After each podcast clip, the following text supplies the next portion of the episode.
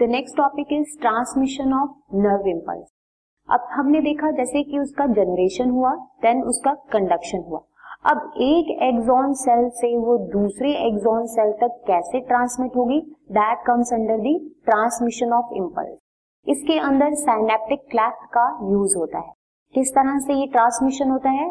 Let us understand सबसे पहले nerve impulse जो है वो ट्रांसमिट होती है from one neuron cell to the another through a junction which is known as synapsis एक जंक्शन के थ्रू होता है जहाँ पर टू न्यूरॉन सेल्स आपस में ज्वाइंट होते हैं, उसको हम क्या कहते हैं? साइनेप्सिस कहते हैं। जो साइनेप्सिस है it is formed by the membranes of the pre synaptic neuron and post synaptic neuron pre synaptic जो पहले आता है पोस्ट साइनेप्टिक जो बाद में आता है, उन दोनों की न्यूरॉन मेम्ब्रेन जो है वो मिल करके इस साइनेप्सिस को क्रिएट करती हैं विच मे और may not be separated by a gap called as synaptic cleft ये ज़रूरी नहीं कि उन दोनों मेम्ब्रेन के बीच में स्पेस हो बिकॉज़ जब हम पढ़ेंगे कि there are two types of transmission of impulse और जो इम्पल्स है वो दो तरह के होते हैं, एक के अंदर गैप की ज़रूरत होती है that gap is known as synaptic cleft और दूसरे इम्पल्स ट्रांसफ़र के लिए गैप की ज़रूरत नहीं होती, जिसको हम इलेक्ट्रिकल इम्पल्स कहते हैं। तो ये दो तरह के नर्व इम्पल्सेस जो है और जो साइनेप्सिस जो है, वो it can be of two types first one is electrical synapsis पहले ही बताया था, जो इलेक्ट्रिकल साइनेप्सिस होते हैं, उसके अंदर गैप की ज़रूरत नहीं होती। The membranes of pre and post synaptic neurons are in very close proximity इतनी क्लोज प्रॉक्सिमिटी होती है कि उनके अंदर साइनेप्टिक क्लैप जो है, वो प्रेजेंट नहीं होता।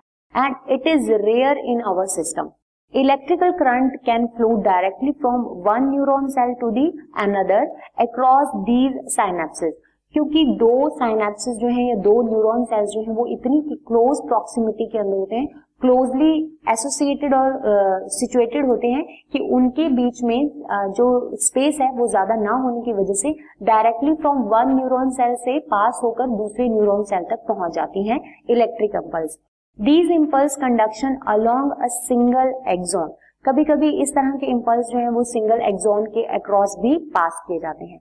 Impulses of electrical synapse is always faster than the chemical synapses. जो दूसरा टाइप है that is the chemical synapsis उससे हमेशा फास्टर रिस्पॉन्स होता है इलेक्ट्रिकल साइनेप्सिस का। और इनका ट्रांसमिशन भी बहुत ही फास्टर प्रोसेस होता है। केमिकल साइनेप्सिस के अंदर साइनेप्टिक क्लैफ्ट होते हैं और उसके अंदर जो इम्पल्सिस का ट्रांसमिशन होता है, वो सिग्नल्स जो होते हैं, वो केमिकल नेचर के होते हैं, जिसको हम न्यूरो कहते हैं। दैट मीन्स केमिकल इम्पल्स और केमिकल साइनेप्सिस के अंदर न्यूरो का ट्रांसमिशन होता है। सो केमिकल साइनेप्सिस जो है, उसके अंदर the membranes of pre and post synaptic neurons are separated by a fluid filled space, जिसको हम क्या कहते हैं? साइनेप्टिक क्लेफ्ट बोलते हैं। पहले ही बताया था इलेक्ट्रिक इम्पल्स के केस में there is no space between the pre and post synaptic membranes of the neuron cells but in case of chemical synapsis और केमिकल इम्पल्स के अंदर जहाँ ट्रांसमिशन हो रहा है, वहाँ प्री और पोस्ट न्यूरॉन मेम्ब्रेन के अंदर स्पेस होता है और उस स्पेस के अंदर एक फ्लूड जो है वो फिल्ड होता है, उस स्पेस को हम साइनेप्टिक क्लैफ्ट कहते हैं। तो किस तरह से? ये जो केमिकल साइनेप्सिस है थ्रू न्यूरो ट्रांसफ़र होता है। सो न्यूरो जो है they are involve in the transmission of impulses at these synapsis chemical synapsis के अंदर क्लैफ्ट में न्यूरो का ट्रांसमिशन होता है।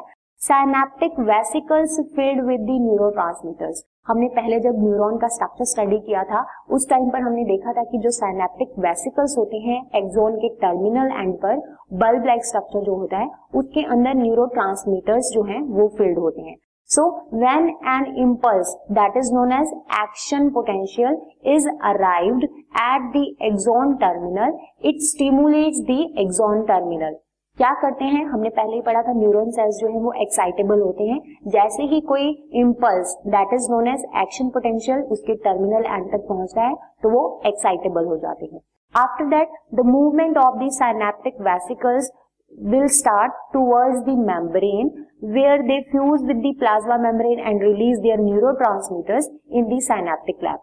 क्या होता है? जैसे ही सैनेप्टिक वेसिकल्स जो है after the excitation axon terminal end पर पहुँचते हैं तो वो अपने वेसिकल्स में से न्यूरो का रिलीज़ कर देते हैं into the synaptic cleft after that the release neuro जो सैनेप्टिक क्लैफ्ट में न्यूरो पहुँच गए हैं they bind with specific receptors which are present on the other neuron membrane जो एडजेसेंट न्यूरॉन सेल है, उसकी सरफेस के ऊपर कुछ रिसेप्टर सेल्स होते हैं।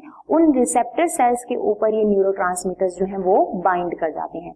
This binding open ion channel and they allowing the entry of ion which can generate a new potential development may be either excitatory और inhibitory अब क्या होता है, जब ये रिसेप्टर्स पर न्यूरो बाइंड कर जाते हैं they will changes the ion permeability of different ions क्या करते हैं, ये आयन चैनल्स को ओपन अप कर देते हैं, जिससे कि बहुत सारे आयन्स का एक्सचेंज होता है। आइदर दे वो they will go under inside the cell और they will come out of the cell because of this exchange of ions क्या होता है, जो जो भी रिस्पॉन्स प्रोड्यूस होना होता है आइदर इट इज़ एक्साइटेबल या तो वो किसी भी फंक्शनिंग को एक्साइटेबल कर देता है, या फिर किसी फंक्शनिंग को बंद कर देता है। That means it is of two type either it is of excitatory और it is of inhibitory type तो किस तरह से ये इम्पल्स का ट्रांसमिशन होता है?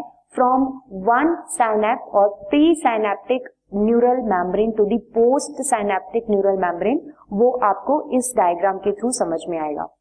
इस डायग्राम में आप देख सकते हैं you can see from this slide आप यहाँ देख सकते हैं, इस left hand right hand side पर, यहाँ पर एक्सोन्स जो हैं वो टर्मिनल एंड पर जो रेड कलर के न्यूरो हैं, उनको पास ऑन कर रहा है इनटू दी साइनेप्टिक क्लैप और साइनेप्टिक क्लैप के बाद जो मेम्ब्रेन है, उसके ऊपर जो रिसेप्टर्स हैं, उनके ऊपर जाकर वो बाइंड कर जाते हैं।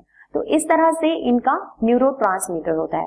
उसी डायग्राम को अगर हम एक डिटेल्ड वे में यहाँ पर देखेंगे, जहाँ पर आपको बहुत ही डिटेल फॉर्म में दिखाया गया है axons of pre synaptic neuron cells जो हैं, यहाँ पर वेसिकल्स के अंदर न्यूरो पड़े हैं। ये न्यूरो जब एक्सोन टर्मिनल एंड पर आते हैं, वहाँ पर ये वेसिकल्स जो है फ्यूज होकर उसको ओपन अप कर देते हैं। जिससे जो न्यूरो जो है, वो रिसेप्टर मेम्ब्रेन जो कि पोस्ट साइनेप्टिक न्यूरॉन की मेम्ब्रेन है, उसके ऊपर जो कुछ रिसेप्टर्स लगे होते हैं, उनके ऊपर बाइंड कर जाते हैं। और बाइंडिंग के बाद वो अगेन कुछ चेंजेस लाते हैं, जो कि आयन चैनल्स को ओपन अप कर देते हैं। वो चेंज या तो एक्साइट करता है किसी भी प्रोसेस को, या फिर इनिबिट करता है। तो इस तरह से आप देखा कि किस तरह से जो चेंजेस आते हैं during the transmission of nerve impulse इसी के साथ आप अगर इसको एक न्यूरॉन के सेल्स जो कि एडजेसेंट पड़े होते हैं, उनके साथ कंपेयर करके अंडरस्टैंड करेंगे तो you will find this kind of picture इसमें क्या है, आप देख सकते हैं there are two neuron cells this is the first neuron cells from here to here and this is the again next neuron cells membrane structure यहाँ पर एक एक्सॉन सेल की जो सेल बॉडी है, उसके डेंड्राइट्स जो है, वो रिसीव करेंगे पहले सिग्नल को। रिसीव करने के बाद सेल बॉडी से होता हुआ वो एक्सोन्स तक जाएगा। एक्सोन के बाद ये डायरेक्शन ऑफ़ इम्पल्स आप देख सकते हैं। This is the direction of any kind of impulse either it is electrical और केमिकल यहाँ से नर्व इम्पल्स का कंडक्शन होगा। कंडक्शन होने के बाद जब वो एक्सोन टर्मिनल्स पे पहुंचेगा सैनेप्सिस जो है वो दूसरे, जो साइनेप्टिक क्लैफ्ट स्पेस है दो एक्सोन सेल्स के अंदर, वहाँ पर न्यूरो को रिलीज़ कर देगा। रिलीज़ करने के बाद जो दूसरे एक्सोन के डेंड्राइट सेल्स हैं, वो उसको रिसीव कर लेंगे। क्योंकि रिसीविंग का काम किसका होता है? डेंड्राइट सेल्स का होता है। इस तरह से जो इम्पल्स प्रोड्यूस होते हैं, जो सिग्नल्स प्रोड्यूस होते हैं, वो एक एक्सोन सेल से दूसरे एक्सोन सेल को ट्रांसमिट होते हैं, जिसको हम ट्रांसमिशन ऑफ़ नर्व इम्पल्स कहते हैं. That's all this podcast is brought you by Hub Hopper शिक्षा अभियान अगर आपको ये पॉडकास्ट पसंद आया तो प्लीज़ लाइक शेयर और सब्सक्राइब करें और वीडियो क्लासेस के लिए शिक्षा अभियान के यूट्यूब चैनल पर जाएँ।